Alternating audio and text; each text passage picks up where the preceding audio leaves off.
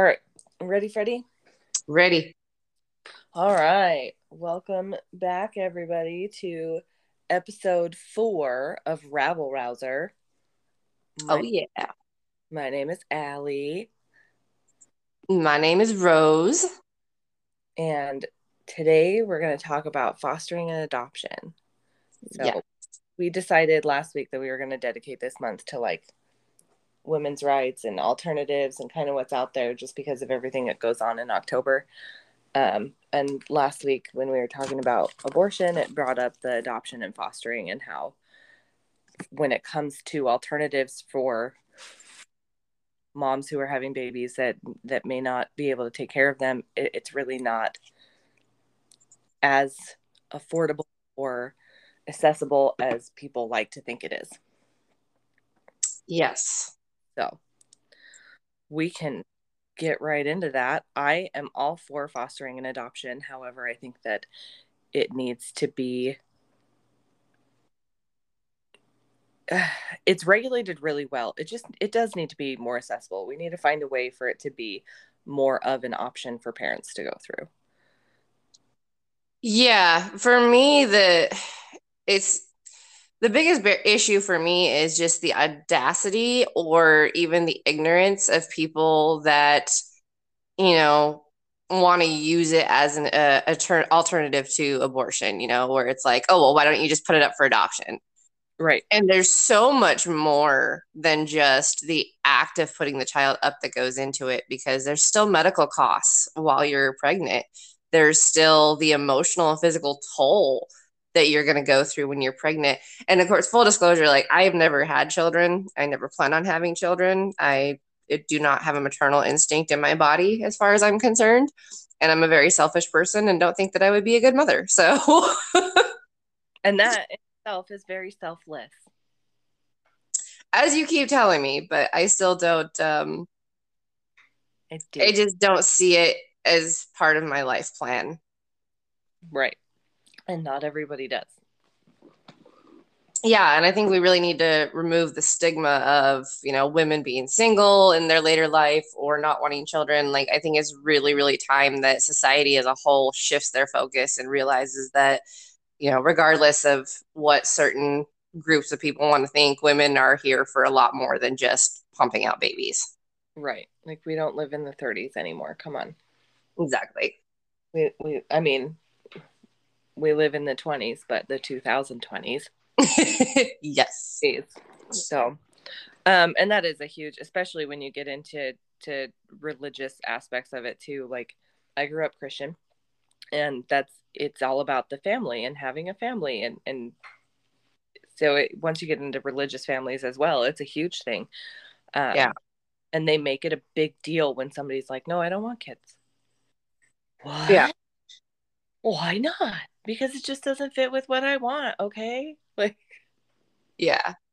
And they're almost shamed after that. And it's just, it's so sad because these are people that could, you know, these are women that could potentially go into medicine and find the cure for cancer. Right. Or, you know, go into like any field they wanted and excel. And they're being told at a young age, well, you shouldn't be focused on that. You should be wanting to have a family. Right and for everybody saying well, we're not told that at a young age. Okay the like one of the top toys for for little girls are baby dolls. Mm-hmm. Like baby dolls and barbies all of which teach role play of a family dynamic. Yeah. Although barbies now they've gotten to where where parents have started teaching them like communication and how to hang out with friends but you figure you still have barbie and ken who are the adults and then you have kelly and all her little friends. So it's still very much based around a family that has kids or a little sister or whatever. Yeah, and I think a large portion of that too is the um the over focus of gender and quote unquote gender norms that is placed on children.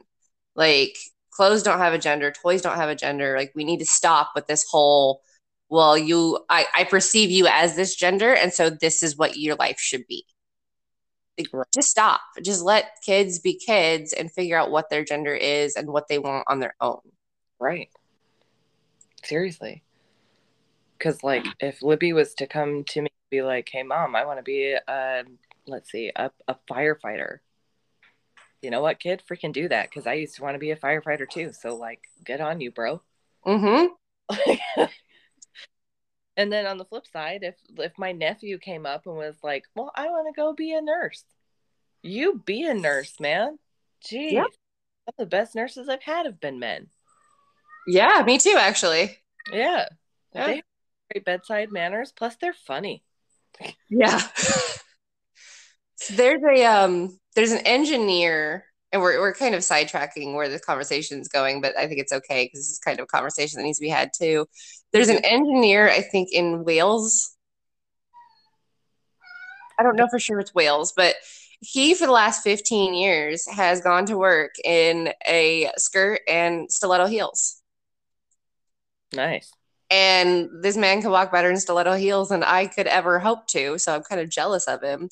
Um, but his whole point is, you know, like I find it comfortable and find stilettos comfortable. Like who is it? right? Nobody finds stilettos comfortable. What? Yeah. Um, but he finds skirts comfortable and he thinks he looks good. And, and to his credit, he does. Like he's got amazing legs. Um, and he's flat out said he's like, you know, in the beginning, yeah, like in board meetings, people would would have a hard time with it. And he's like, but it it didn't stop my career, didn't stop my progression because I'm comfortable with it and this is who I am. And, you know, he gets stereotyped or like pushed into a corner of like, oh, well, admit you're gay or admit this. And he's like, I'm not. I just, I like skirts and I don't find them to be specific to women. Right. And I'm like, you know what, dude? Power to you. That is awesome. Historically, they're not. Mm-hmm. Like historically, skirts are not just for women. So no, and the whole concept of like blue being the boys' color and pink being the green uh girls' color was not originally the case. I believe it flipped in the 50s. Yeah. So, yeah, there's there's a lot of societal themes wrong with there people's viewpoints. Like if it's cute, just wear it. Exactly. If you want to, just wear it. Like, come on.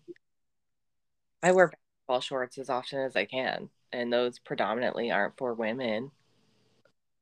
But like, they're comfortable. So leave me alone, okay? Yeah, mine is a steel toe uh, combat boots. Yeah, I, I have always worn them since I was like 14. I was in the construction industry. I was in the warehousing industry. Like I find them comfortable, and I literally, if I put on like tennies it's like I can't feel my feet because they're so light, which sounds really weird. Yeah. um, but that's one of the reasons too that I hate shoe shopping is because inevitably I will get the one chauvinist salesperson who, when I like show them the shoes that I want, goes, "Oh, well, those are men's shoes and they're really heavy." Yes, I'm aware. Yeah, to which my response is always the better to kick you in the head with for being a jerk. Or you could always be like, yeah, why do you think my calves look so great? Right? I do have some pretty nice calves. They never see the light of day, but happens. And and then, you know, there's me and I just don't like shoes at all. So true. I just walk around barefoot all day long. That'd be great. Home Depot will let me. Really? I always wear socks because like sawdust and stuff, but yes. They'll that seems like so counterintuitive because like they've got saws and stuff there. but you know, they they recognize that I'm adult. I'm an adult, I guess, and I can make my own decisions and lose my own toes on my own. I mean, it would be really, really great if more companies would put the accountability back on the person. Right. But that that's also a whole nother conversation. So on point, we should jump into the actual part. So one of the things that you said was um it irritates you when people are like, well, instead of getting an abortion, put things up for or put the babies up for adoptions. Put things. Yes, put things. I mean, that is how I would phrase it. So yeah. Um and and so I actually pulled the cost of everything and it so there's things that you can do. So technically pregnancy costs can be between five and eleven thousand. Delivery can be between five and fourteen and a half thousand. Holy cow! Insurance can offer a lot. Um, flip side of that, an abortion can cost zero to fifteen hundred. Again, we went over that where if Medicaid is provided in your state that will cover that, it can be at zero cost. Um, but the thing, the other thing that you can do with adoption is if you find a family when you're pregnant that wants to adopt, there is a form of adoption where they help pay for your pregnancy costs and your delivery costs. I've heard of that, but it's, I feel like it's not the norm. Like it's more an outlier. It's not because you have to have somebody early on that's willing to take your baby when when you deliver. And the thing with that is the mom that's delivering at any point could change their mind and the family that's adopting is out of that money and of a child and then they're looking again so it's not normal because there are a lot of risks that I but, knew there was the risk of her changing her mind. I didn't realize they don't get their money back. I'm sure that they could like take them to court and figure it out, but it is it's in the contract. There's stuff that they can do. It's all again, this is why lawyers are involved in adoptions. yeah. Get an attorney and file the paperwork because a lot of people just, from what I could see online, there's a lot of people that don't get their money back because either the paperwork was drafted that way and mother's rights come into play a lot. So it's but then on the flip side, there's also some cases where the mother that's delivering decides they want to keep the baby, but the the contract's so ironclad that they can't.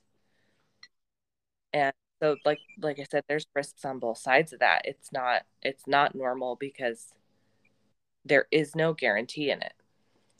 Yeah, and then you have the same mental health um, problems that you would have if she had gone through with an abortion in the first place, because now she's got a child that she knows she's not going to see. And a lot of times, my understanding is the adopted parents really don't want the biological parent involved at all. Right. So, you know, and- even if you wanted to stay in the kid's life, you likely couldn't. And then you're going to have that fear all the time of like them finding you or trying to find you or whatever. And then having to face the past. There's a lot of mom guilt with the with adoption where it's like, well, they're going to think that I hate them. Yeah to this world thinking that they were hated from the beginning. NCIS um, did a really good episode on that when they brought Jack in. Mm-hmm. Um, where yeah, her her daughter finds her, or she finds her daughter. I can't remember which way it worked out. Um, and there's like a season long uh, story with it, and you know they finally come to terms with it, and the the daughter finally accepts that you know what putting her her putting her up for adoption was really the best thing she could have done but it was a it was a real like almost tearjerker. Yeah they did it with abby and her brother too when she found out that she had a brother. Mm. and she went through the well why was i adopted? I love my family don't get me wrong but why was i the one that was sent for adoption? And they did it really well with that one too yeah and that's that's one of the major barriers with adopting too that um, i know friends of mine that are adopted faced is like you know they wanted to adopt the one child and the they were like i'm not leaving my siblings. And if you have a family that wants to adopt you that is financially able to support more than one and then adopts the siblings that's great. But a lot of times the siblings don't have any kind of choice and do get split up. Right. I know that most states try to keep them together but it's not always it's not always feasible. Yeah. So it's it, I, ultimately it needs to be what's what's beneficial to the kid, but if all three siblings are not getting adopted together or they're not getting adopted by families that will keep them in communication for their entire lives, I don't see how that's beneficial. Yeah, and then you've got not only the trauma on the parents that had to put their children up for adoption, but now you also have additional trauma on the children. Right, which a lot of the times when we're getting into that, the the kids that are multiple kids in the foster system, it wasn't the parents' choice to put them up; it was the state's choice. Yeah. So when we get into that one, it's more of they were already been neglected, they've already been abused, um, and now they're in a system that is supposed to be geared towards their best interest, but they could get separated and then now they've got multiple family members that they're no longer going to be able to see and, and it's just not it's not good. Yeah and the foster care system itself has been abused because you know if you're fostering a kid obviously you're getting money from the state to foster and unfortunately there are neglectful and abusive foster parents out there that don't care about the kid they just want the money there are and the statistics on that are all over the place um, there's one study that was done by a law a law firm that was like, well, only 1.34% of foster families are, or fo- kids in the foster system experience abuse of any kind. But then you look into that, and that's not that only 1.34% have experienced it. It's just that only 1.34% of it have gone and put an injury, they've gone to an injury lawyer, lawyer and brought it up. Only yeah or have actually reported it to the point of suing the parents. Yeah, and again, we live in a society where there's a lot of victim blaming for any anything, excuse me.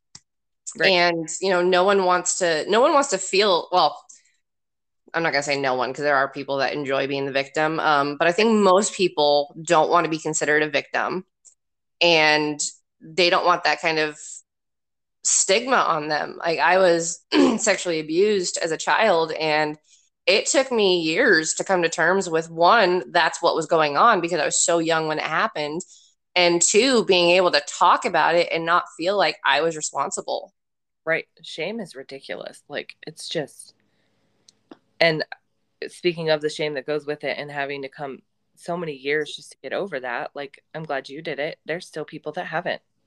Yeah there's people that never will yeah to fully come to terms with it it took me so i was abused from the time i was five to the time i was seven i was not fully healed from it i, I mean i'm still probably not fully healed from it let's be honest yeah. um, but i was not fully to terms with it where i could talk about it and be okay with it until i was 23 yeah and that was after like i'd gone through about eight counselors as a child for other things um, and I finally like it was a lot of self reflection and figuring it out on my own that finally got me there. Yeah. There is a lot of personal work that that needs to go into healing from any trauma. Like some there's you can hear all day long that it's not your fault, but you have to put the work in to actually be like, "Oh crap, it really isn't my fault. Let me let this go." Yeah. Like not not the situation just the shame. Let me let the shame go. Yeah. So uh, when it said that only 1.34% report it i felt like that was a believable number but at the same time it also seems pretty high. So maybe they're getting some sort of support um, letting them know like it's okay to do this and and again they're also not 100% attached to these guys so it's it's probably easier to report you know yeah. Well, and you also get the flip side too of when it's the foster kid who is causing the abuse. Right. Um, because I had a friend when I was growing up, um, and she and I kind of like formed a bond because of this. She was abused by her foster brothers. Yeah. And you know, like and parents always put the blame on themselves for not realizing what was going on, but it, it's really it, that's not it. Like my mother had a lot of guilt for a long time that I, I i think i finally helped her overcome but you know it it's not as easy as oh well the parents weren't paying attention. Like no these these are true narcissists who are very good at shifting blame or making you question your sanity and you know there's always the well if you report me like i'm going to report you back to the foster system or something like that they're really good at manipulating the system. Yeah. So, and then I know there's been a couple cases where like the foster kids are the ones that are doing the abuse and they'll tell the sibling, well, uh, if you report me, then I'm going to be placed somewhere else. And your parents are going to hate that because they love me. Like they put yeah. a lot their kid as well. Yeah. But again, those are usually trauma responses from having gone through it themselves and they're just not getting adequate mental health care. Yeah, yeah. My abuser actually, um, he ended up going through like three other foster families, I think, and you know they they were convinced that he was the victim in all this, and and this was before like everything that he had done to me came out, but you know they were convinced that he was the victim and that he just wasn't being loved, and they spoiled him rotten, and he stole from all of them. Yeah. And the last family actually like finally had to put a restraining order on him because he did a bunch of illegal stuff and eventually ended up going to back to uh, going to jail. Right. But you know they were they were convinced that you know he was the angel in the story and and he wasn't. Right. So you get it on both sides, and so there's another risk with that as well. Mm-hmm. And once you, as a foster parent, have like had that kind of mental strain where you brought someone into your house because you wanted to care for them and love them and give them a family and then they turned around and abused you or your children or something right you're going to be less likely to want to do it again well yeah and depending on how severe it is sometimes you no longer qualify to do it again mm-hmm. Um because one of the one of the requirements for fostering is that everybody it's a healthy home life and that everybody is is mentally okay to take this on. And if you have a child that's gone through traumatic incidents depending on how traumatic it was if that child cannot take on another kid they won't approve the foster. Yeah. So which is good. It is. Um, but at the same time like not all fosters are are are like that and I come from a standpoint where, like, if I'm traumatized by something, then I need to go and I need to prove to myself that that situation is actually a, an outlier situation. So, for me, if I was abused by a foster kid that my parents adopted, I would think getting another foster kid and seeing the positive side of that would help in my healing. But I and I agree with that viewpoint. Um, but I'm going to go kind of on a limb here and say that that's probably a very rare viewpoint. No, it definitely is because people don't heal the same way. Yeah. They just they they don't. Yeah. Uh, and thinking that people do, like that's the same with learning styles. People don't learn the same way. They don't heal the same way. They're not reactive to the same things. Um, they're not traumatized the same way. Yeah. So one traumatic incident for one person, another person could be really not that big of a deal. Yeah, depending on how your brain is processing it. Right. Exactly. Um, so outside of that 1.3% that has been reported, there's a couple different studies I saw. There was somebody who who did who put one together but he seemed a little irritated um, because his colleague said that it was a really low percent and so he was upset. So i don't know if these are exaggerated numbers but i wouldn't doubt it. Um, he was saying that surveys show over the last couple decades that 25 to 40 percent of kids in the foster system experience neglect or abuse of some kind. Oh um, wow. um, his independent study showed 34 percent. So I went onto an adoption website to kind of figure figure out what's going on from a non-media opinionated article written thing. Yeah. And so they had 9.4% of the kids that are in foster experience physical neglect and physical abuse with 5.6 of that 9.4% being physical abuse only. And then 4% of kids experience sexual abuse or malnutrients and 3.7 of that 4% is sexual abuse only. Wow. So that's I mean that's a total of 13.4% that go through some kind of of harm.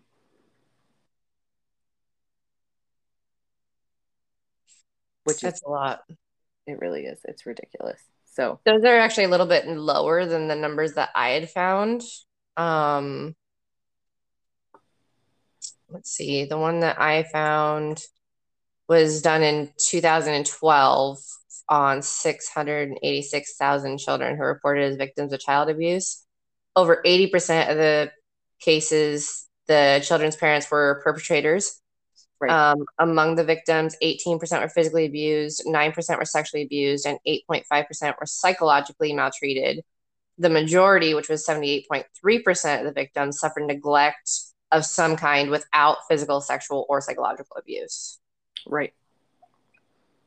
And see, that's what I mean by like it's all over. My numbers are all from 2019, but that doesn't like the numbers are all over the place. Yeah.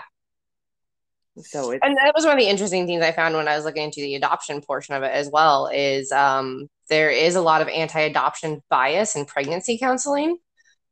so um, 40% of individuals who identify who identify themselves as pregnancy counselors don't even raise the issue of adoption with clients. Right. An additional 40% provide inaccurate or incomplete information to clients. Right. A lot of them will use fear tactics. Yeah. Your kid can be put up for adoption. However, your kid's going to be neglected and abused, and they're going to experience this, and then they're going to grow up and end up in jail. Yeah. They use fear tactics, which is incredibly unprofessional. Right. And has to violate some kind of your training.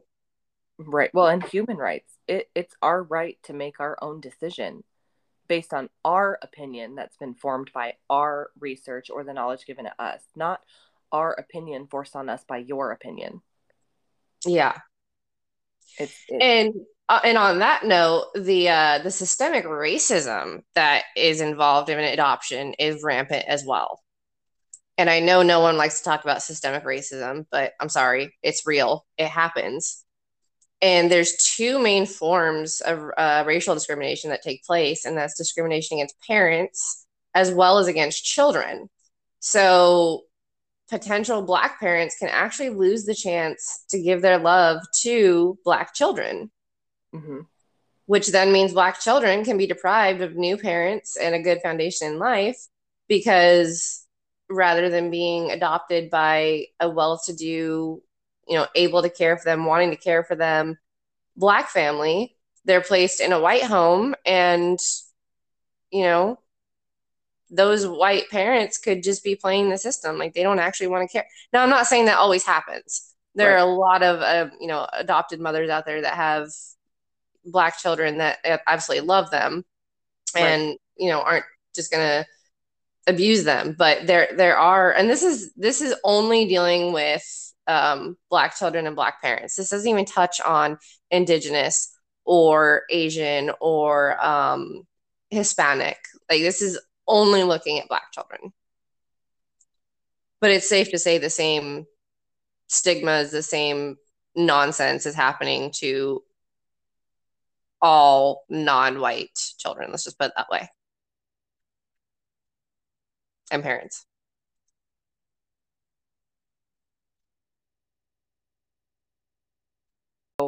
Um, the the indigenous actually have a welfare act put in place to help support the the kids that are put in. So it's it's it's in place so that they can preserve and strengthen the families and the culture. Which but is good.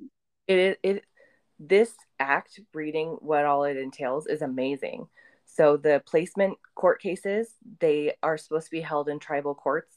And if a tribal court isn't available then somebody from the tribe is supposed to be involved at the state court. And then they're to be involved in everything that goes to state court. Good. For the, the kid to be removed from their house, it can only be recommended through a testimony from somebody who's familiar with the culture.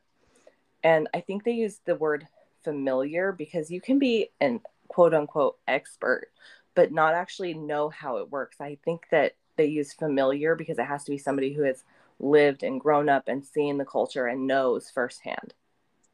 Yeah, there's definitely a vast difference of, you know, having studied and maybe understood a right. different culture's religious um, history or religious practices compared to actually living those practices.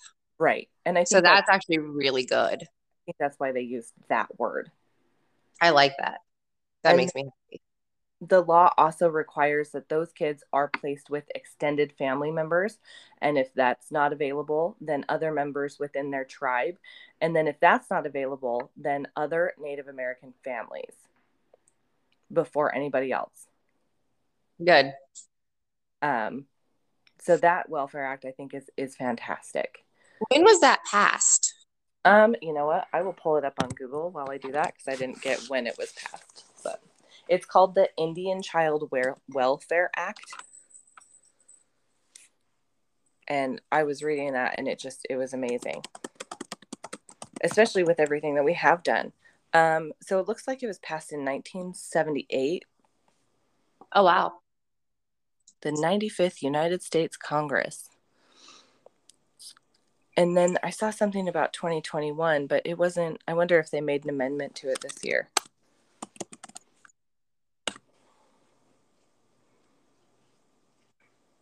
that that's actually really eye opening and really really like like you said really good because up until 2018 I mean there were doctors that were still sterilizing indigenous women right after they gave birth. Right. And you know the excuses are anything from well oh the state said that we need to because you keep having kids that you can't support to oh well we thought your health would be in danger or like you know BS excuses to basically try to control indigenous population, which is just terrible. It is, yeah. And this is why when people are like, "Oh, well, you know, everyone just needs to get over this whole systemic racism thing," like, no, this isn't stuff that happened hundreds of years ago. This is stuff that happened within the last fifty years. In this case, within the last four years. It is, and we've had the discussion before where, um, like, I don't necessarily think it's systemic, but I do think it's governmental, and I think it's because we've had that discussion where I I think that it's the people in place that are putting that are supposed to be um not controlling but like they're in they're the ones that are supposed to be like monitoring and regulation regulating the system. It's the people that are high up that are putting it in place um, and I think that's why it's called systemic, is because the government is supposedly in control of the systems that right. we should be working. You know, Colorado recently um, removed a law on their books that I can't remember what it was. That it was a law that hasn't been enforced, but it was still geared toward harming indigenous, and so you know the argument could be made that like oh well it's just a a show of good faith. It's not actually going to do anything. But the tribes that are there were extremely happy that the law was finally removed right. It's because it's a step in the right direction. Right. It's a respect thing it's it's acknowledging that they're a person. Yeah. And and that's exactly right. I think that that's why they put that word. But you know like we discussed last week words do matter. Oh yeah and you put for some people you put systemic in front of it and they're like okay well then this small business downtown that's not that's not what the yeah. Higher up are the ones that are making it ridiculously impossible and incentivizing the welfare um, multiple kids multiple dads across the board. Yeah. Incentivizing it. So I did pull up national averages though, and there it showed that a third of the kids in the foster system are quote people of color, but they didn't say if that that people of color quote was black kids only, if it was all BIPOC, it, it didn't say at all. Yeah. People of color. And when you read people of color, it's saying one third is black in my eyes. And then the other two thirds is white, Hispanic, Asian, Native American, like that, that creates the other two thirds. So the majority of foster kids, if I look at that stat, it says that they're predominantly black kids. Gotcha. But we have no idea because it just says people of color. Yeah. Okay. Well, like, what does that mean? and what always gets me is like, why does it matter? Right. But you know, and like it, it bothers me so much, like because like about 10 years ago, well, about eight years ago when when um Trump and Hillary were running, and there was a lot of talk of like the Confederate flag and all that. I had made the statement that I think the media makes this country out to be more racist than it is. Right. Um, but since then, I've been following a lot more um, BIPOC creators and Indigenous creators because of you know a broader network of social media, and there's a lot of like little things that I didn't even think of that really does kind of lean into the fact that this country is still really problematic when it comes to judging people based on the color of their skin. It is. And and we've also gone into conversations with that because it's not just color of skin, it's also class. Mm-hmm. It's anybody in the lower class. Yeah, and that's the thing. That's that's the demographic that a lot of these laws and stuff really hurt. Right. You know, to the point where like there's an argument to be made that like America hates the poor. Right. Well, they they absolutely do, but they yeah. incentivize the poor. Yeah. Um, now you brought up that I, the adoption process here in the states was so crazy that a lot of people are actually adopting outside of the U.S. They are, and I pulled those numbers as well. So the average cost of adopting either um, private or domestic is between sixty thousand and seventy thousand dollars. Yeah versus internationally, I only pulled up three countries um, for their international adoption rates, but their rates are 30,000 to 50,000. So still a lot, but still a lot, but that thousand is the cost of the bottom of private or yeah, of private and domestic in-state. It's half the cost. Yeah. And 30 wow. a lot easier to get than 60 yeah I, I, obviously have never tried to adopt a child um i have looked into pet adoption yes pet adoption and, you know while that's not i mean it's it's fairly cheap especially in regards to those numbers but it's still like and i understand why they do it but you know i value my privacy and the fact that they do like the home visits and stuff like i understand they don't want to you know give uh, dogs out to people who are going to like fight right. them or you know put them in in horrible dog fights or anything like that. But at the same time, like I don't need some person I don't know coming to my house to decide whether or not I can take care of a dog. right.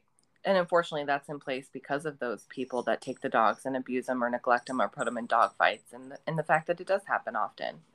Yeah, so I get it, but it still feels like a massive violation of privacy. And you know, if I'm feeling like that for adopting a dog, like it's got to be 10 times more intrusive for adopting a human it is. There's a lot that goes into it. Um, home studies you have to fill out an application and put a description of your family. You have to get references from people that you know. They run a, a cans report which goes over your criminal history and any child abuse or neglect cases. And then they also do a fingerprint background. And then a social worker has to do interviews and home visits. And they're like it's not just one it's multiple over the span um, as well as a physical exam for everybody in the household. What? Extremely invasive. However, on the flip side of that, we're talking about real live human kids that are getting abused often. So you look at that home study and everything that goes into it. And then they also have to be like of good character. So outside of the cans and fingerprint, you know, there can't be any um, severe cases where they've gone to court for like uh, domestic violence or anything like that. Um, they also have to do a 30 hour training class. They have to be older than 21. Um, and then if they're going to adopt a kid, they have to be at least 10 years older than that kid. The home environment has to be good and they have to be what I call income independent. They can't be dependent on on the system. Um, so there's all these things that go in and it's it's quite invasive and for adopting a kid i think that it's good, but you hear all these requirements and then you're just like, how is this abuse happening on such a wide scale when there's such there's so many requirements they have to meet. Yeah. So it's it's weird and I don't know how they do the cans or the fingerprint and how they mentally figure out that a parent's going to be good, but obviously somewhere in this in the home studies and everything we're failing these kids half of the time at least. Well, and I think a large portion of that too is you have to look at the professionals that are doing these, you know, these home visits and these counseling sessions and whatnot, because there's a lot of counselors out there that really shouldn't be counselors. Right. And, you know, if you get the one who like doesn't care anymore, they're going to, you know, overlook a lot of things because right. they don't want to be there. Exactly. And so, you know, it it's then, such a multi-level of subjective thoughts. And like if you say, you know, it, it be it could be as easy as saying like we've talked about before, like if you say you voted for Trump and the home visit person is a staunch Democrat, like they're probably gonna deny you just based on that. Right. They're and that's not okay. Pull up and be like, well, you're a racist and a child abuser and all this other thing, so you can't have them. Yeah. And then on the flip side, if you voted for Biden and somebody's a, uh, a ultra conservative, they're going to be like, well, you're dependent on the welfare system and social programs, so you can't have them because you can't provide. Yeah. And it's not true in either case.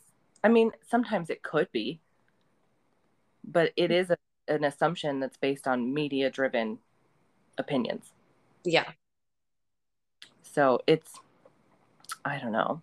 It's all weird the social worker stat the fact that they have to go in and do this they also need to take into account that people save face a lot especially when they know services like that are temporary or if they only happen like once every month it's easy to pretend that you're a good person once a month than it is to be a good person all 30 to 31 days mm-hmm. And, and so, the flip side of that too is you could have one bad day where you're stressed out and you accidentally snap at the social worker, and then all of a sudden you're crazy, especially if you're female. Right, you're reactive, and it's just not a, an environment that's conducive to, yeah, yeah. Mm-hmm. So there's a lot, and there's even more for special need kids. Um, you know, they have on top of the 30 hours, they have a, an orientation prep class that they have to take. Um, they have to start with visitations before the placement can happen. And then there's six months of um, post placement supervision and support. Which is good because there's definitely a lack of empathy in humans, I believe. And I think a lot of times people think that they can deal with something or think they know how to deal with something when they really don't.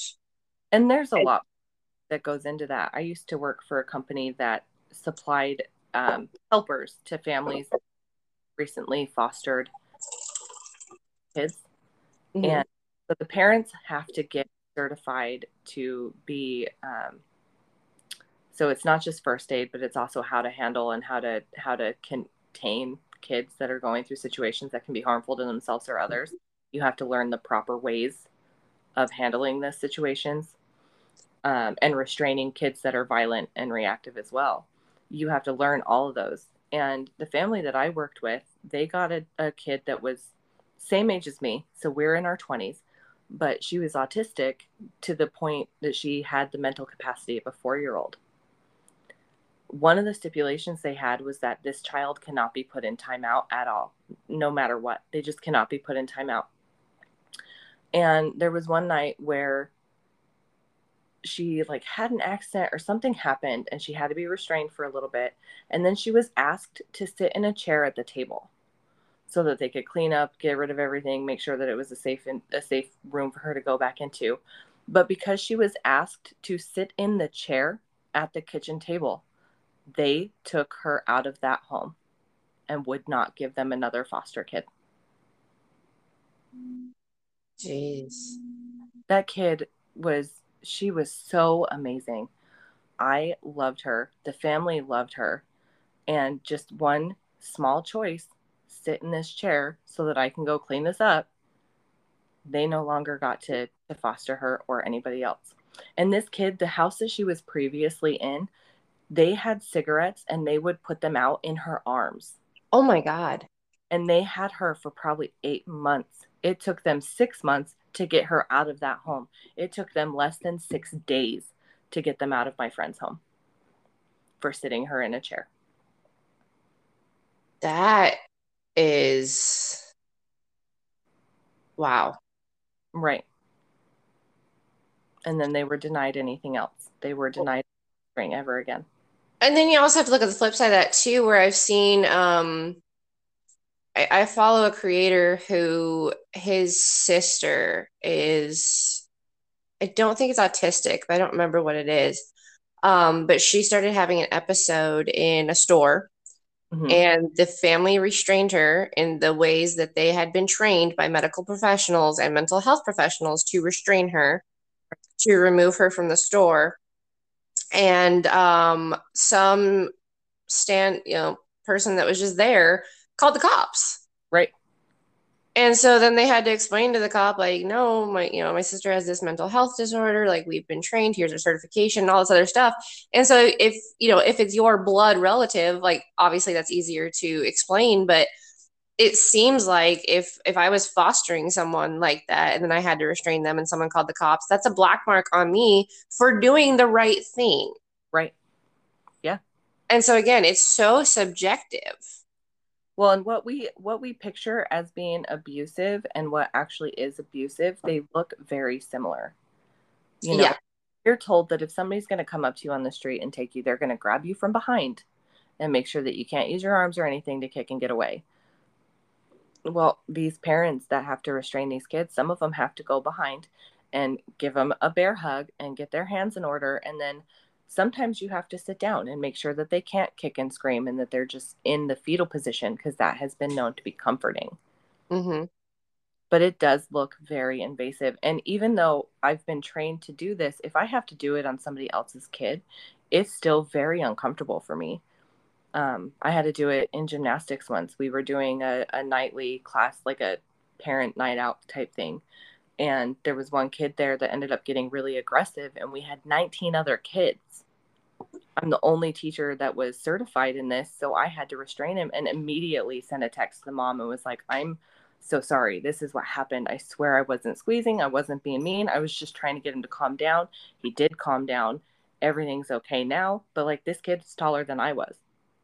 Yeah. So if he wanted to not only could he hurt the other 19 kids, but he could have hurt me and the other teachers as well.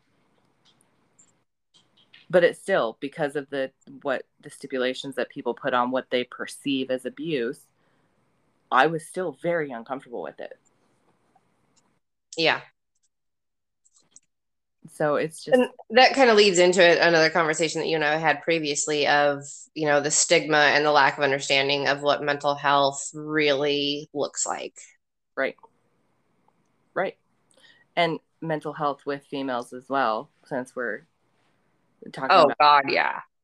We're perceived as weak for going. Like every yeah. is mental health awareness and crying and all these things. But even as a woman, if somebody perceives you doing that, you're still perceived as being weak. Or well, like, and not even the being weak portion, but just like if you finally snap because you're tired of someone's abuse or someone's, you know, like the. Oh, are you still there? Are we going through technical difficulties again? Sorry. Oh, there we go. Uh, we're, we're good, I think. Um. But yeah, you know, like, I mean, women, like, we are silent on a lot of shit because yeah. we're taught at a young age to not make waves, which is just ridiculous. Um, and so, and you get it a lot of times too with like women doing it to women, where we use purposely like chauvinistic phraseology and terminology on each other. Right. You know, and I, I've I've absolutely been guilty of that. Um, and now that I recognize that, I try to be better about it. But again, like you see a woman freaking out, you're just like, oh, she's crazy. Like um, the the girl that just got killed, Gabby. Yeah. You know, her, they, that was the first thing her boyfriend said to the cops was like, "Oh yeah, she does this all the time. She's crazy." And right. like he said it like a joke, but like people take it seriously. Yeah. Women are labeled crazy all the time for any show of emotion that people are, are uncomfortable witnessing. Yeah and then you look at you know like guys always complain about like women on their period being all kinds of crazy. Well yeah because they're also on hormonal birth control because you refuse to get your shit snipped. And hormonal birth control really screws with us. It does. Well and then that also brings up the tying of the tubes which is a reversible procedure and we can't get yeah we can't get anyone to do it. Yeah there's a lot of different alternatives that just aren't an, aren't an option Yeah. So, and you know, like you get it too with, especially we're talking about adoption things like that. You know, if um, a woman has multiple baby daddies, yeah, like you know, she's seen as a slut, even if she's the one taking care of the kids. Like no one brings up the dad or right. the multiple dads. You know, they're like, oh, well, she brought this on herself. No, not necessarily. Right. But she's at least stepped up to take care of the kids. Exactly. Well, and then with adoption on the other side too, parents that give their child up for adoption, a lot of the times don't say anything because people look at them and like, oh, you're one of those parents. And it shouldn't be a negative thing. Like I think giving your child up for adoption in cases where you can't can't take care of them or don't think that you're a good fit or whatever and you're putting the child's needs before yours is a very selfless thing and it's beautiful and it should be cherished not shamed. Mm-hmm. But it is it's shamed in today's society. Like oh you gave your kid up for adoption. I don't want to be friends with you yeah women are shamed for everything in this country i mean modesty culture basically teaches women that you know it's our responsibility to cover ourselves right. to keep men from having impure thoughts and it's like no treat teach men to view women as people right not objects that bloody simple like my shoulders showing in class should have no like repercussions because it's distracting the boys. Teach right. the boys not to look. But on the flip side of that, nowadays people are also getting shamed for being modest because, well, then you're anti-feminist. True. And I go really back and forth on this because I am one of those people that like I like to be covered. I like layers. So do I. Um, and so whenever I see a woman who dresses in a way that I necessarily wouldn't, my first reaction, my gut reaction is, ugh, girl, put some clothes on. Right. But my brain also flips it and goes, well, no, like you're shaming. Like right. just be happy for her that she's comfortable in those clothes. Right. And so it's a constant like fight in my brain. I do that often and I have to like when I when I see things I have to be like, okay, well, they're comfortable wearing it and that's all that matters. And even though I'm not comfortable dressing like that, my uncomfort does not dictate their comfort. Exactly. And so it is it's something that we've been taught, we've been fed and we have to we have to recognize that in ourselves. I do it a lot. I like loose fitting clothes. I don't like tight fitting clothes. I never have. Same. Like whether I'm 120 pounds or 220 pounds, I've always been in tight fitting clothes and looked at myself and been like, this just isn't right. Yeah. But you give me a pair of shorts and a sweatshirt, and I'm perfectly content. Like, here we are. This is golden. See, and I even have an issue with shorts because, like, you know, I grew up in the country. I grew up riding horses and hauling hay. Like, shorts just weren't a part of my normal day. Mm-hmm. And anytime that I like would want to buy shorts, to me they were too short. Right. And so um, 511 actually makes a decent pair of shorts that go down to what I feel is a comfortable length for me right. that I can actually wear, but I still feel really uncomfortable wearing them out in public. Seven does too. They make really cute Bermuda shorts that go um, mid thigh and they're they're secure. They don't like right up. Yeah. But that was one of the fights that I remember um, the girls in my high school having to go through was proving to the school board that their um, rules on what was acceptable for shorts were impossible to buy as a female. Right. Well, and on that, so in high school, I had a, a skirt that was the appropriate length. It went right below my fingertips, like it was supposed to. But girls with different size legs were also again discriminated against. So because my skirt was perceived as shorter than the standard, I couldn't wear it even though it was within dress code. Yeah. But they also did it where the cheerleaders or the dancers got away with a lot shorter because their cheerleading skirts were also short too. So they got away with a lot more uh, violations of the dress code than normal kids did. Mm-hmm. They're already so used to seeing so much of their legs on display that it just wasn't as as in their face when they put shorts on. Yeah. So, and I have short, stubby legs. And it just, it is what it is. So, like, yeah. It just is. Um, well, like I would wear skirts in school, but like I also, you know, I, I have a very gothic aesthetic. And so um, whenever like my jeans would wear out, I would cut them off like mid thigh, and then I would um, use shoelaces to like tie them to my legs, so it still looked like I was wearing pants under my skirt, even though I wasn't. Right. Um, and I would still have shorts of some kind under my skirt because I was always paranoid of like falling over or you know something like that. And to this day, like you know, I so when I was in like second grade, I had like bent over a water fountain to get a drink of water and one of the boys came up behind me and like started dry humping me mm-hmm. And i was like what the hell and so to this day like if i bend over like i don't bend over i squat down or if i do have to like bend over my foot instinctively goes up so that if anybody comes up behind me i can feel them right and i squat down too um i mean in front of my husband, but otherwise I squat down too for the same reason. Oh, I even do it in front of my significant other. It drives him insane. Yeah. But like even then, like you're saying you were in a skirt, but it doesn't matter if you're in baggy jeans or not.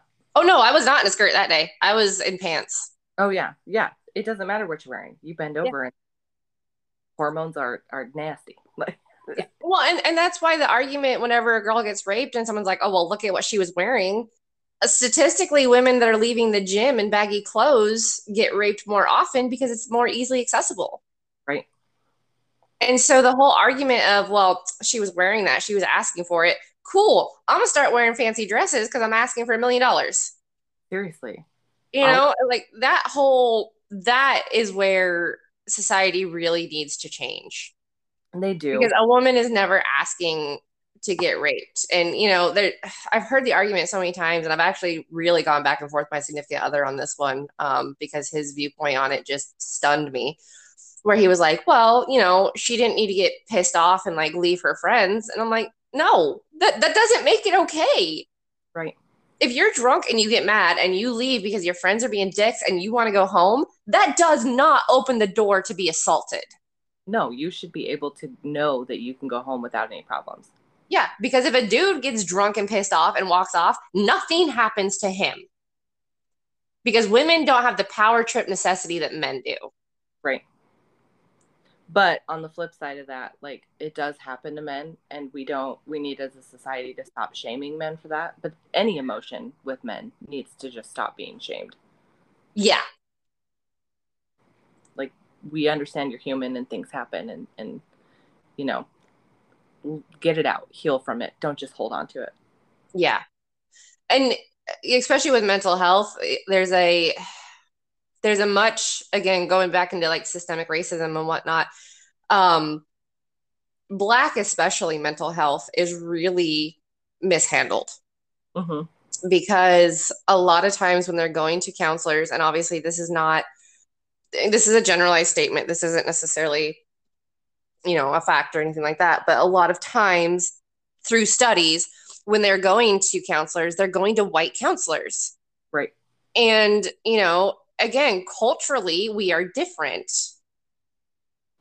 Right. and so if you get a racist counselor they're going to discredit everything you're saying.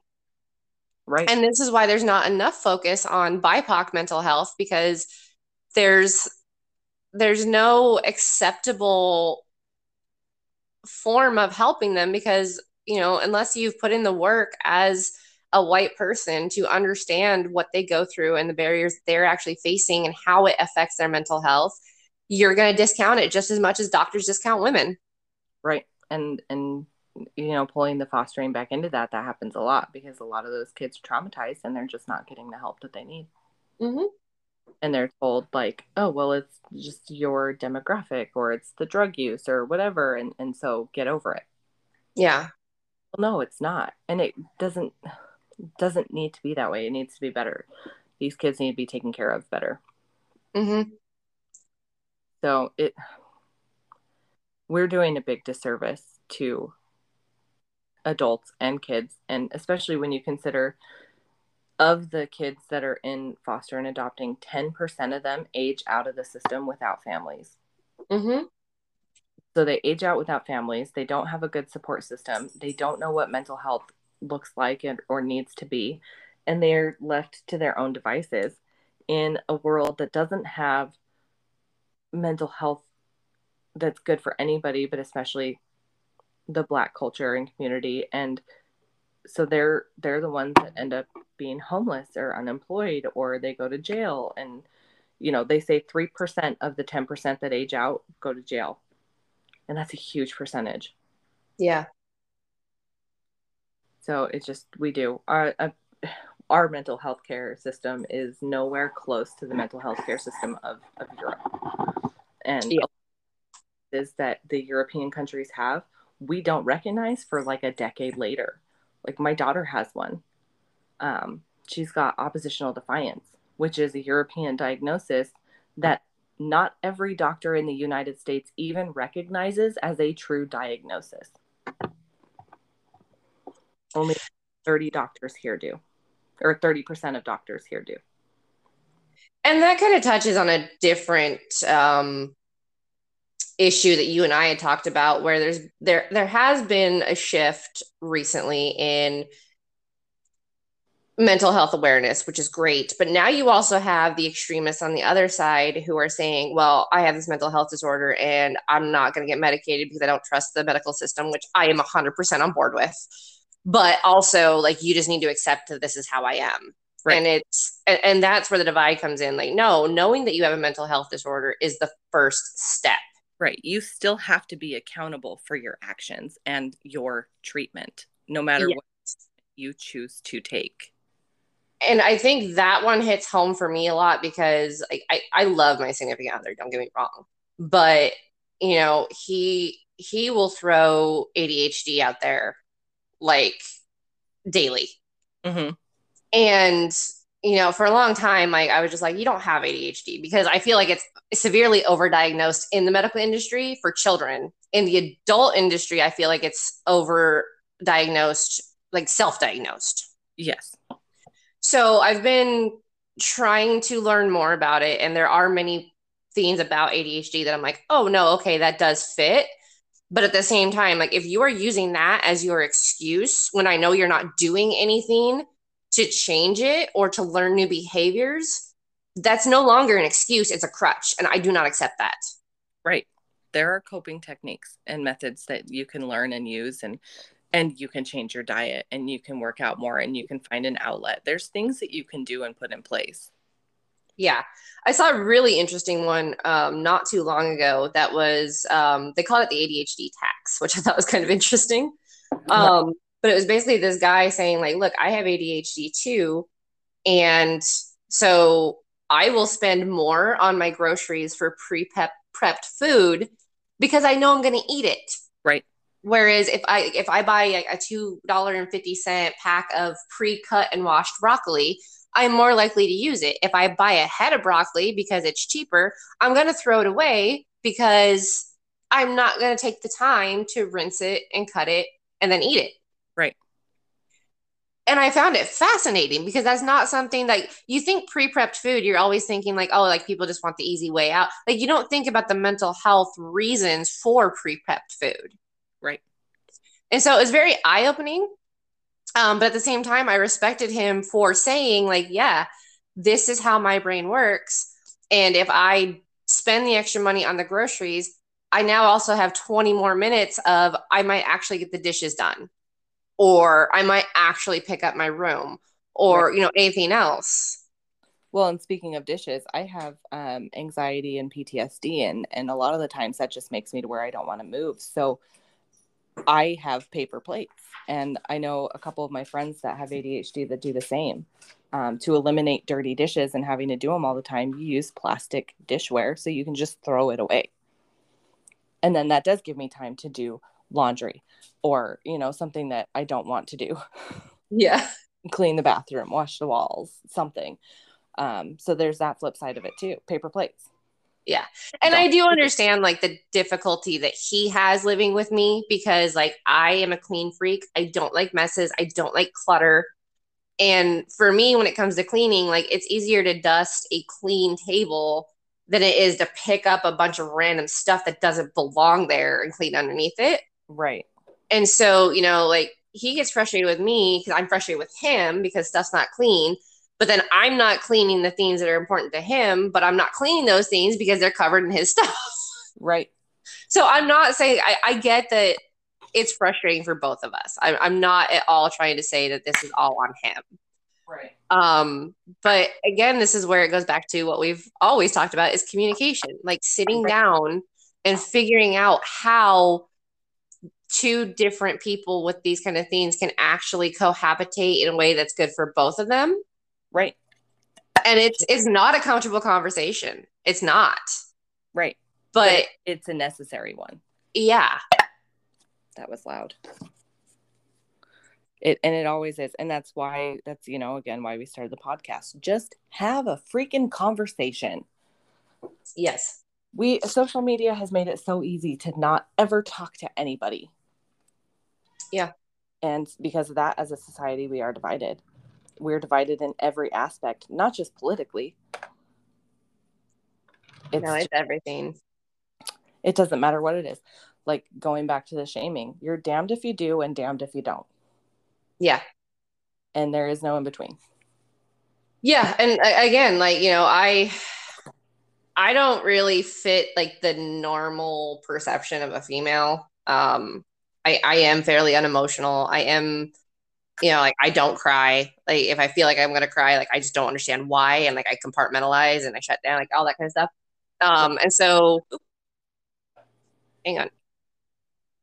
Okay, are you still there? Yeah. Um, and so I have, on more than one occasion, used the phrase "bitches be crazy." Right. Because I admit that, like, I have things that I am not normal about let's put it that way or the generalized perception of normal. Um, I, I, love the term normal is an illusion what's normal for the spider is chaos for the fly. Right. Um, but you know i've used that as well but the way i always look at it too is we do have our little ticks and quirks that make us be perceived as crazy but you also can't the the argument of well, well, it's hormones. Okay, cool. Be, having hormones does not give you an excuse to be a dick. No, and it doesn't mean that you're crazy. Again, a crazy is a mental illness. Yeah. And so again, like I've tried to to stop saying that, but at the same time, like there there are many things, and this is why staunch feminists and I don't get along. There are many things where I'm like, you are blowing this out of proportion, and you refuse. And I think this is the bigger problem. You refuse to acknowledge that you are reacting as well. Yeah. Um, but I think a lot of that refusal comes from men putting all of the blame on them, you know? Right. Because you hear men all the time, like, oh, yeah, I said this, and then she took it the wrong way and she just went off the handle. And it's like, right. okay, so you were literally putting all of the blame on the way that she perceived what you said rather than you taking a step back and maybe clarifying what you meant. Right. But again, that also brings up a point in today's society where you could say the right thing in the right way and people are going to take offense to what they want to take offense to. True. But, you know, I'm growing up with a narcissistic mom, um, two of them.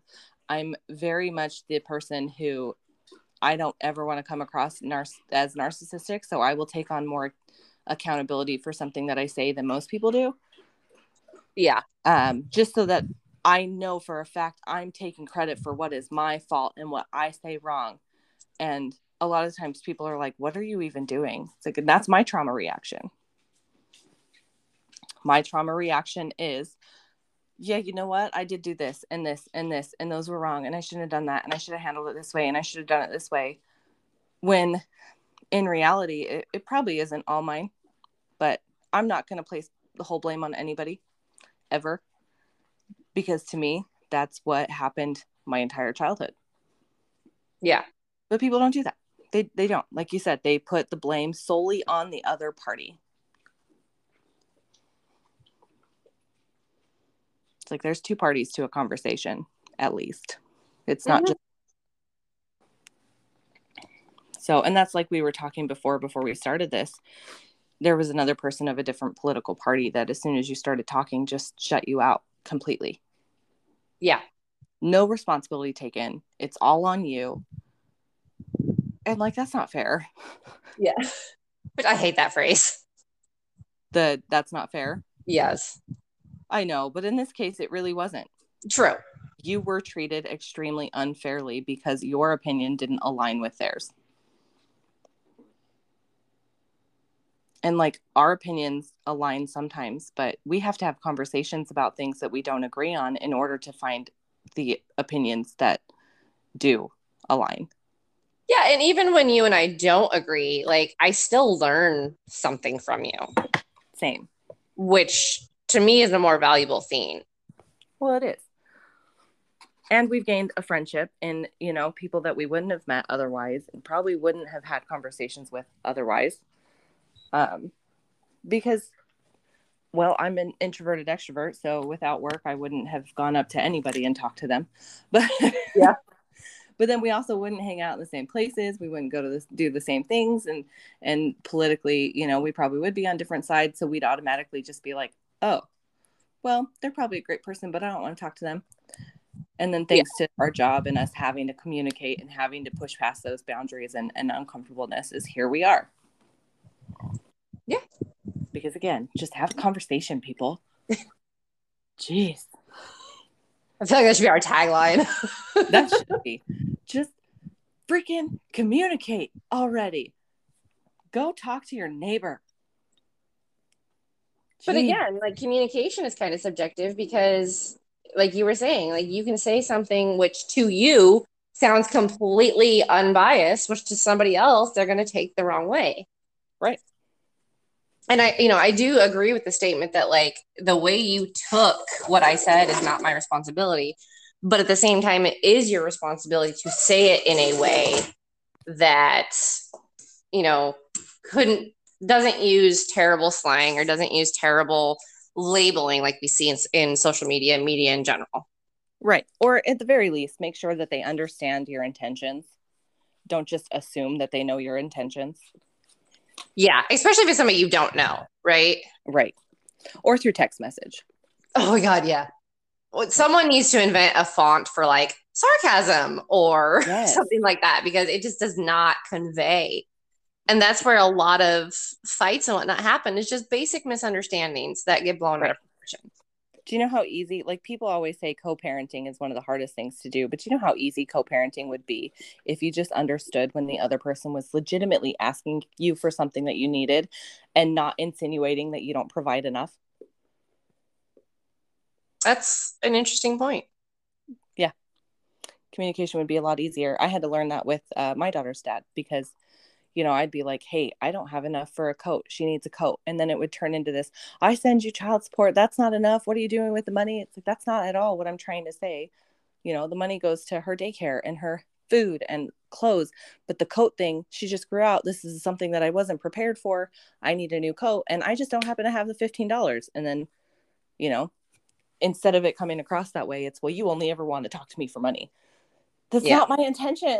like, which we have a great co-parenting relationship now, but it was not easy because texting again is taken the wrong way. Yeah. And, and I'm kind of in a different boat on that where, you know, again, I don't have a child, um, but my significant other does. And so for all intents and purposes, like he is my stepson. I've been with his dad for a very long time. Um, but he is not being raised in the way that like in my brain he should be. Mm-hmm. But because I am not actually his parent, like I really struggle with like what can I say, what can't I say, and like am I part of this or not? And so oftentimes when he does things that frustrate me, like I just kind of ignore it. Um, and my significant other's been very good lately after we've we've had a few conversations about this of like kind of recognizing that and being like what what is it just say it it's fine right um but i struggled for a year and a half of like just shutting myself in my room when the kid was around because I didn't I was frustrated with you know what was going on but I didn't feel like it was my place to say anything. Right. Yeah, that's got to be extremely difficult. It's a very strange dynamic. yeah. Like I, I for a while I thought it was going to be what ended our relationship honestly. Right but and working yeah. through it like putting effort in yeah is all the, the communication. yeah. Because I finally had to sit him down and I was like, look, am I part of this parenting dynamic or am I not? Right.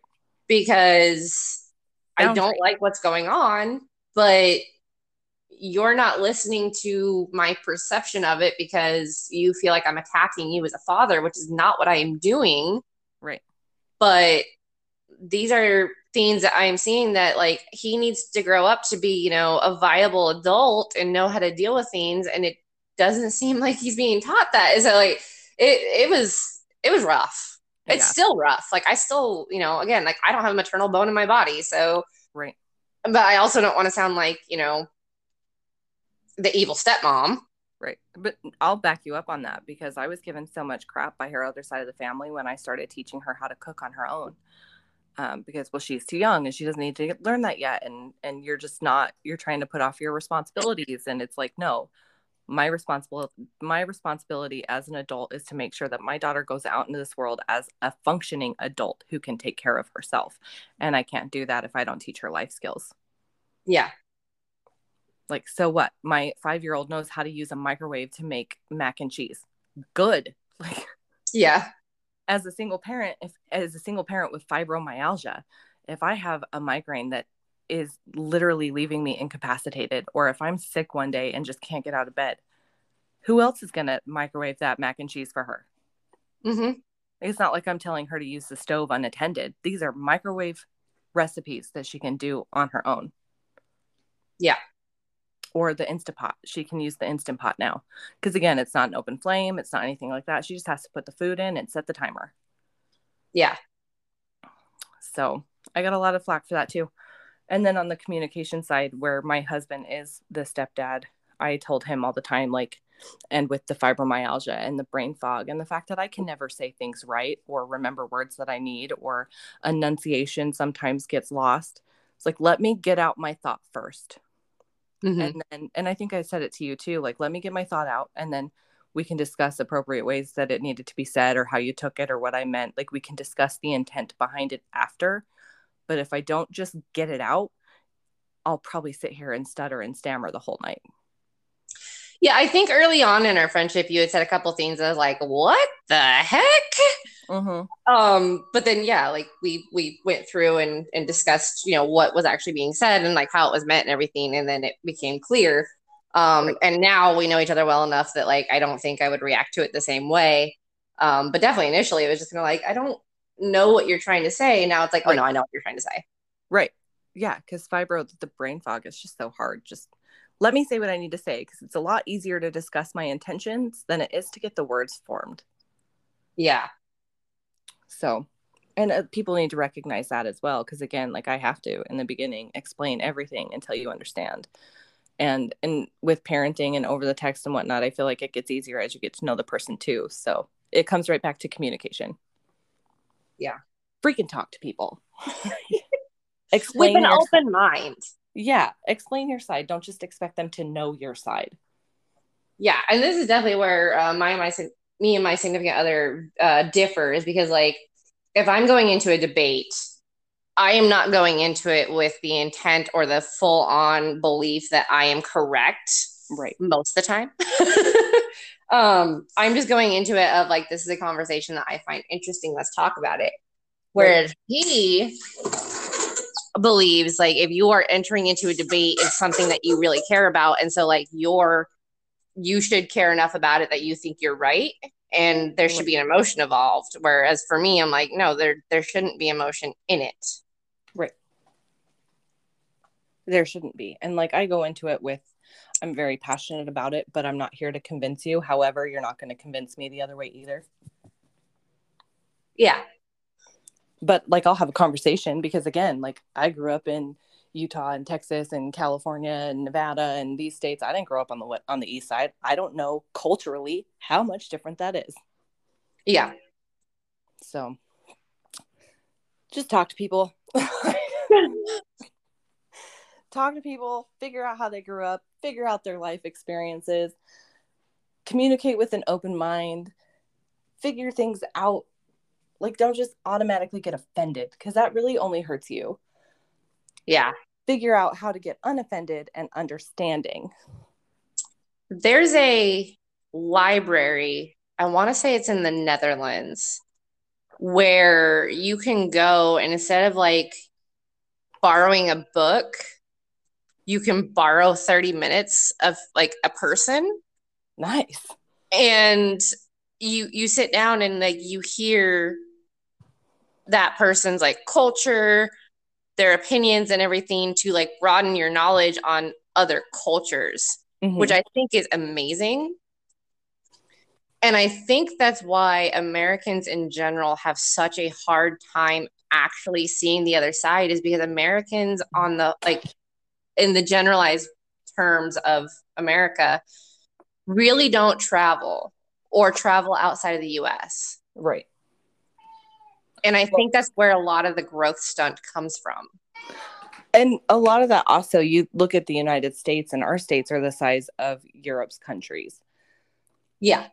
So culture across the United States is widespread.